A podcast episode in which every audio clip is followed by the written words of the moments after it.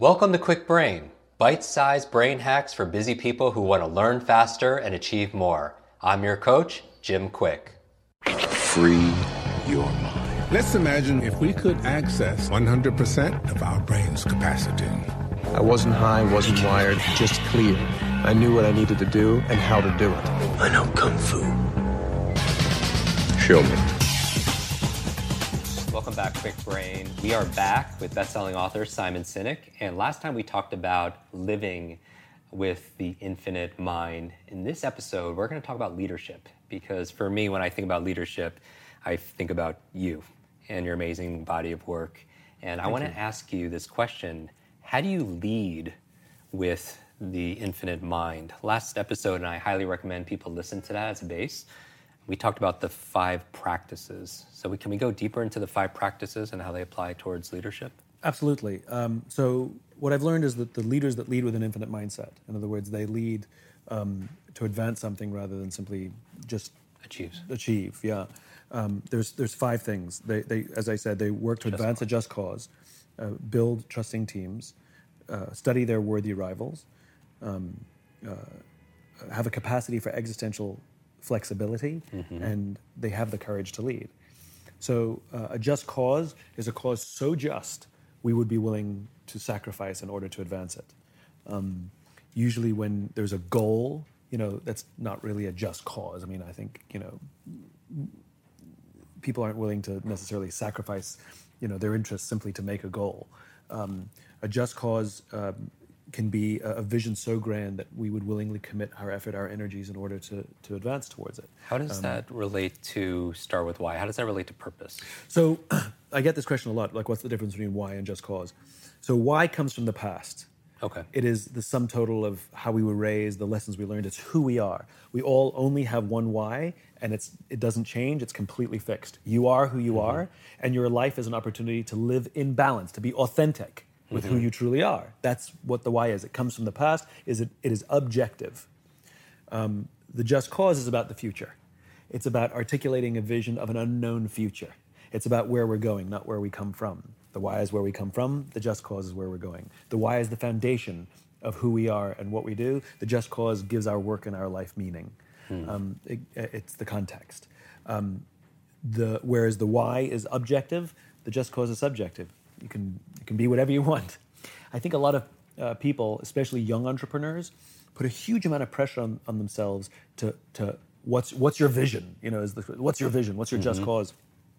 And the reality is, it's such a small percentage of our population. You know, a couple percent uh, of, of people vision. who are truly visionaries, that people have true vision of a future state that does not yet exist. It's your Elon Musk's, your Richard Branson's, your, your Steve Jobs's, the people we write all the books about. You know, mm-hmm. they're visionaries. Um, and I think we hold ourselves to an unfair standard to try and be like them. What's my vision? So I think it's an unfair standard to say, come up with a vision. However, it is totally legitimate to tell people to find a vision.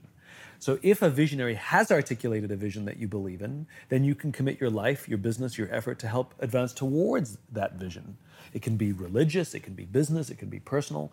You may hear a vision. Uh, we talked about Martin Luther King had a vision. You can make his vision your own. Mm-hmm. It is now my it is now my vision. So if there's a vision out there of a leader that you admire and love, the question is how do you commit your energy, your company to advance that vision? So you don't have to come up with a vision, but you do have to find a vision. Um, and when I talk about sacrificing in order to advance that just cause, um, it could mean turning down a better paying job in order to stay here. It could mean working late hours or going on frequent business trips, which I don't like, but it feels worth it. It feels like I'm this work that I'm doing has has has greater meaning. And I may not like every day at work, but I do get to love every day at work because I feel like my work matters. This is what a just cause provides. It gives our, our work um, uh, it gives our work in our lives meaning beyond the products we sell and the money we make. Hmm. And then the second practice? The second practice is uh, building trusting teams. Um, as human beings, we are junk by ourselves. We're just not that smart and we're just not that strong. But in teams, we're remarkable. Um, we can solve incredible problems and lift huge weights when we work together. So, building trusting teams is the commitment of a leader, and by leader, I don't mean the person in charge. Though that's good too. But I mean the person who takes responsibility for the people around them. You don't need uh, a, a leadership position to be a leader. Or title. You don't need a title to be a leader. In fact, they have nothing to do with each other. One is formal authority. The other one is the commitment to see those around us rise. It's nice when they're in the same in the same person. They don't have to be. So, uh, building trusting teams is about taking responsibility to create an environment in which trust can thrive. What does that mean? It means that we work in an environment where people feel safe to be vulnerable, safe to express weakness, which means uh, we all know what it feels like. We've all been there.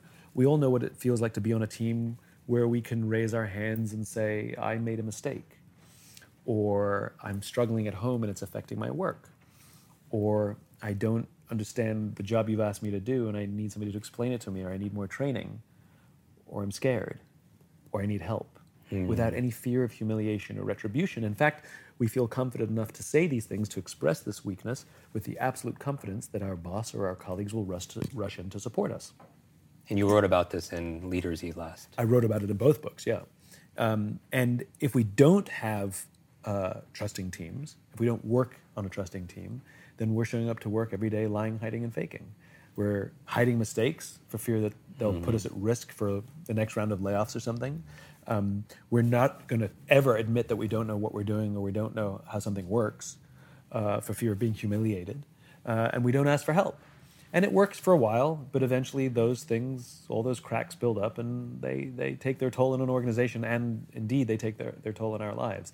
So taking the responsibility to build trusting teams is an absolute essential part of playing with an infinite mindset because it means that, that we're not the sole person responsible for advancing the just cause. There's a whole team committed to this and we can take care of each other. And when we all retire and die, there's a whole new generation that we've been looking after that's going to take over for us. Essential, absolutely essential in the infinite game. Uh, worthy rival. Um, you know, it's funny. There's another guy who does what we do, and and I just I'm like super competitive with him. Like I totally hate him, you know. And uh, he's never he's always been very nice to me. Uh, I just I just I don't know what it is. And when I when I compare book rankings, I only compare his. I don't look at anybody else's, right? If he's ahead, I get angry. And if I'm ahead, I'm like smug, you know? We had an opportunity to speak on the same stage together. I don't mean like him in the morning, me in the afternoon. I mean, we were interviewed together at the same time. And uh, the interviewer thought it would be fun if we introduced each other. So I went first. And I turned to him on the stage. How'd that and, go? And I said, uh, You make me really insecure. I said, uh, All of your strengths are all of my weaknesses. And when your name comes up, I get really uncomfortable. And he looked at me and he said, Funny, I feel the same about you. So the reason I had such a competitive energy with him, the reason I wanted to beat him, is had nothing to do with him. It had to do with me. Right. It's because his strengths revealed to me my weaknesses, and it was so much easier for me to take all of that uncomfortable energy and direct it at him, rather than take a hard look at myself and say, "I got some work to do." It was a hugely cathartic experience to, to have that uh, conversation. I've never checked, compared our book rankings since. Um, I actually don't compare my book rankings to anybody since that. Um, uh, we've become very close friends and really supportive of each other's work. Uh, and I recognize that um, we're much more powerful working as a team because we actually care about advancing the same cause. And um, it's allowed me to take a hard look at my weaknesses and work to become a better version of myself rather than just try and undermine and beat him. Um, so this concept of worthy rivalry, and you can have worthy rivals as an organization. Who are the other organizations that do a better job than you do? Maybe they have better leaders or better marketing or their, their products are better. So reflect back to you where you can improve. Or you can have individuals. It's, I think it's very dangerous inside organizations where leaders think it's smart to create internal competition. No, no, no, no, no, because then we're going to undermine each other Right. and hoard information instead of sharing information. That can't be good. Um, but it is totally healthy to have rivals internally. We've all had the experience where someone on our team got promoted and we got angry. Think about that for a, sec- for a second. We got angry at someone else's good fortune. What is that telling us about ourselves? Right? What is that person revealing in us? Um, so it's absolutely fine to have worthy rivals on our own team. We don't have to like them. We don't have to agree with them, but we have to admit that they do certain things better than us that make Yeah. us insecure, and it helps us work on ourselves. And it's inspiring too because happy is the heart that rejoices in the joy and success of other people. Of course. Right? And you can say it, but it but to actually come from that place. Yeah. Yeah. and and it's it's a it's a nicer way to show up in the world, which is it's an attitude of self improvement rather than atti- attitude of trying to beat everybody who does what we do in a game that has no finish line, no standard metrics, and no standard time frames. Right. In other words, it's a fool's errand.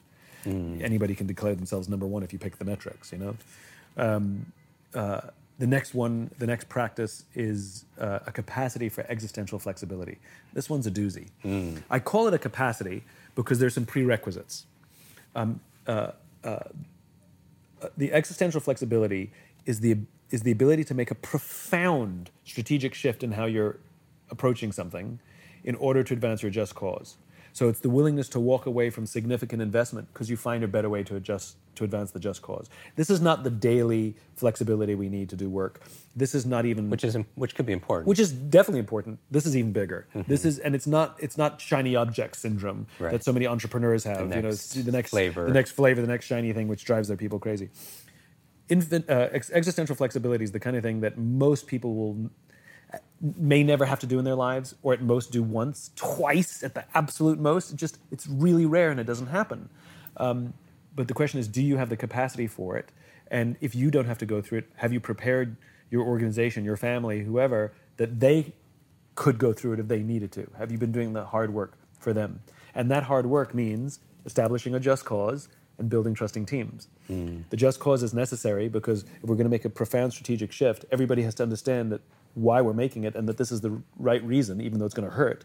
And the trusting teams are because it's going to hurt. And the short term pain, we want everybody to hunker down and say, this is going to suck, but it's the Right. right thing to do versus abandon ship or say you're crazy or, or, or, or sort of go into a cocoon.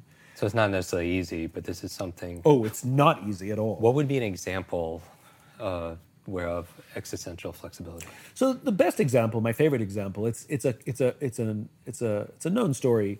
Uh, Steve Jobs and some of his senior executives in 1979 uh, went to visit Xerox PARC. Now Apple has already had success from the Apple One and the Apple II. Apple's already a big company. Jobs is already a famous CEO. Um, and Jobs, remember, has a just cause. Uh, he and Steve Wozniak wanted to create a world in which individuals had were empowered to stand up to, to Big Brother. They imagined a world in which individuals could actually compete with a corporation thanks to the personal computer. This is why they were drawn to the personal computer. They saw it as an individual empowerment tool. But that was always their, their filter individual empowerment.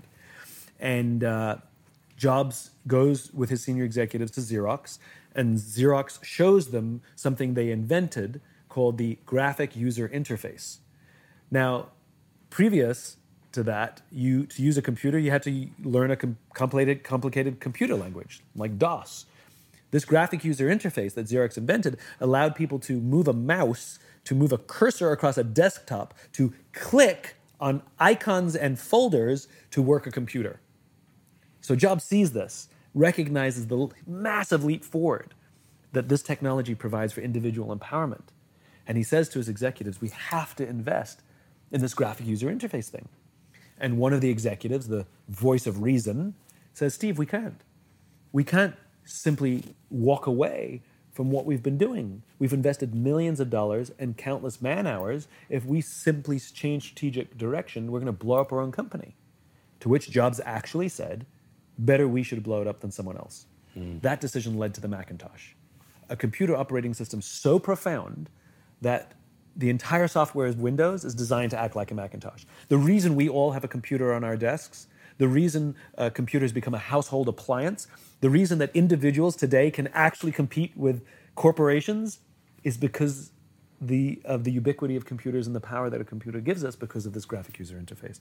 It was his uh, willingness to make this profound strategic shift at great uh, uh, uh, difficulty to the company um, not to mention walking away from money spent and hours invested, because it was the better thing to do to advance his cause, to advance the cause that the whole company shared. Um, that's existential flexibility. flexibility. Not easy. And number five, we're talking about courage. Courage to lead. You know, everything we talk about about embracing an infinite mindset is really difficult. I don't believe courage is, is an internal fortitude. I actually believe courage is external. You know, the reason you have the courage to jump out of an airplane is not because of some internal guts. It's because of the parachute on your back. Like the parachute on your back gave you the courage to jump, right? Um, a, a, a world famous uh, trapeze artist would never try a brand new death defying act for the first time without a net. It's the net that gave them the courage. Um, uh, and so it's the same with the rest of us, which is, which is what gives us courage is the, is the people in our lives. It's our friends, it's our colleagues. You know, when, when you doubt, when we doubt ourselves, when we're afraid, um, when we don't think we're strong enough, when we want to give up, when we do give up, it's a person in our lives who says, I'm here. I got your back. And they encourage. I believe in you. Yeah. And and even if everything blows up, I'll still be here. That's what gives us courage. Courage is external. Courage comes from the relationships that we have. I know that I couldn't do most of what I do if it weren't for the amazing people who believe in me. Uh, because I want to give up. I always, I often want to give up. It's hard. Um, and I, I could tell you a story, of, you know, uh, of that. Um, I mean, I think uh, anybody who put themselves out there, everybody thinks everything goes perfectly. But what they're missing is that there's there's people in our lives who love us and care about us desperately, which is why we have the strength to do what we do. But that's not unique to us. That's everybody. So it's essential that we take care of those around us. It's essential that we put ourselves out there and we are there for them. Um, because why would anyone be there for us if they didn't think that we would be there for them? So these are the five five practices. Five practices. Let's review them really quick. Advance a just cause, build trusting teams, uh, study your worthy rivals, maintain a capacity for existential flexibility, and have the courage to lead. Amazing. Simon, where can people get your book? They can buy it wherever they like to book to buy books. You can steal it from your friend who may have already bought it. I mean, whatever whatever floats your boat. We're actually going to gift away a signed copy of The Infinite Game for uh, someone who's actually watching this. And to participate, I challenge you to take a screenshot of this video or of this podcast and tag Simon, tag myself, and share. Uh, I'm, I'm sure people have a story about these individual practices. So you you spark something, and so I would love for you to be able to share that story. And um, and we will I will repost some of my favorites as always, and then we will gift and send the signed copy of the Infinite Game uh, to um, to one of our contestants. So thank you so much. Thanks, Jim. Want to double your brain speed and memory power? If you'd like to learn rapidly and get ahead faster, I'd like to give you my brand new Kwik Brain Accelerator program. You will discover exactly what I teach my clients to learn, read, and remember anything in half the time. There is no charge. It's my gift to you for being one of our subscribers. That's kwikbrain.com. Growing up struggling with learning challenges from a childhood brain injury, it's been my life's mission to help you have your very best brain so you can win more every single day. Now, want more Kwik Brain? Here are four ways to fast track your results and lock in what you just learned into your long term memory. Remember FAST, F A S T. The F stands for Facebook. You're not alone on this journey. I invite you to join our free private online group. There you can connect with me, your fellow brain lovers, links to resources, and even submit your questions for me to answer in future episodes. Go to kwikbrain.com. That's K W I K brain.com. The A stands for apply. Act on what you learned today. Remember, knowledge is not power, it's potential power. It only becomes power when you use it. So use what you just learned. The S stands for subscribe. Don't miss the next episode and other free brain training. And finally, the T stands for teach. You want to learn faster now? The key is to lock it in right away by teaching it to someone else. When you teach something, you get to learn it twice. Here's a simple way to do that leave a review on iTunes. Leave a review with your biggest takeaway from this episode. You could also post and share this podcast on your social media. It helps us spread our mission of building better, brighter brains. And of course, tag us so our team can properly thank you. Hashtag KwikBrain, K W I K Brain. Mine is at Jim Kwik, K W I K, on Instagram, Facebook, and Twitter. So, what does FAST stand for? Facebook, apply, subscribe, teach. I'll see you in our next episode of Kwik Brain. Until then, remember, you are faster and smarter than you think. I hope you're enjoying this episode. And if you want to go deeper with many of these authors that we have on our podcast, these experts, I want to invite you to join our Kwik Success program. This is our monthly lives that I do, where I teach something brand new that we haven't taught before, answer your burning questions, and also we have something that people have been requesting for many years a quick book club. This is your limitless book club where every single month we read a book together, uh, like a book provided by this author. And then we get the author to come online and join us for a one hour uh, share going deeper in these strategies, how to put them into practice, uh, I share my five tips for how to memorize things out of these books. Many people want to read a book a month or build up to that, and this would be the program. So if you want to join, just go to kwiksuccess.com and get your spot and join us live and get to meet these authors very uh, up close and personal. And uh, back to the episode.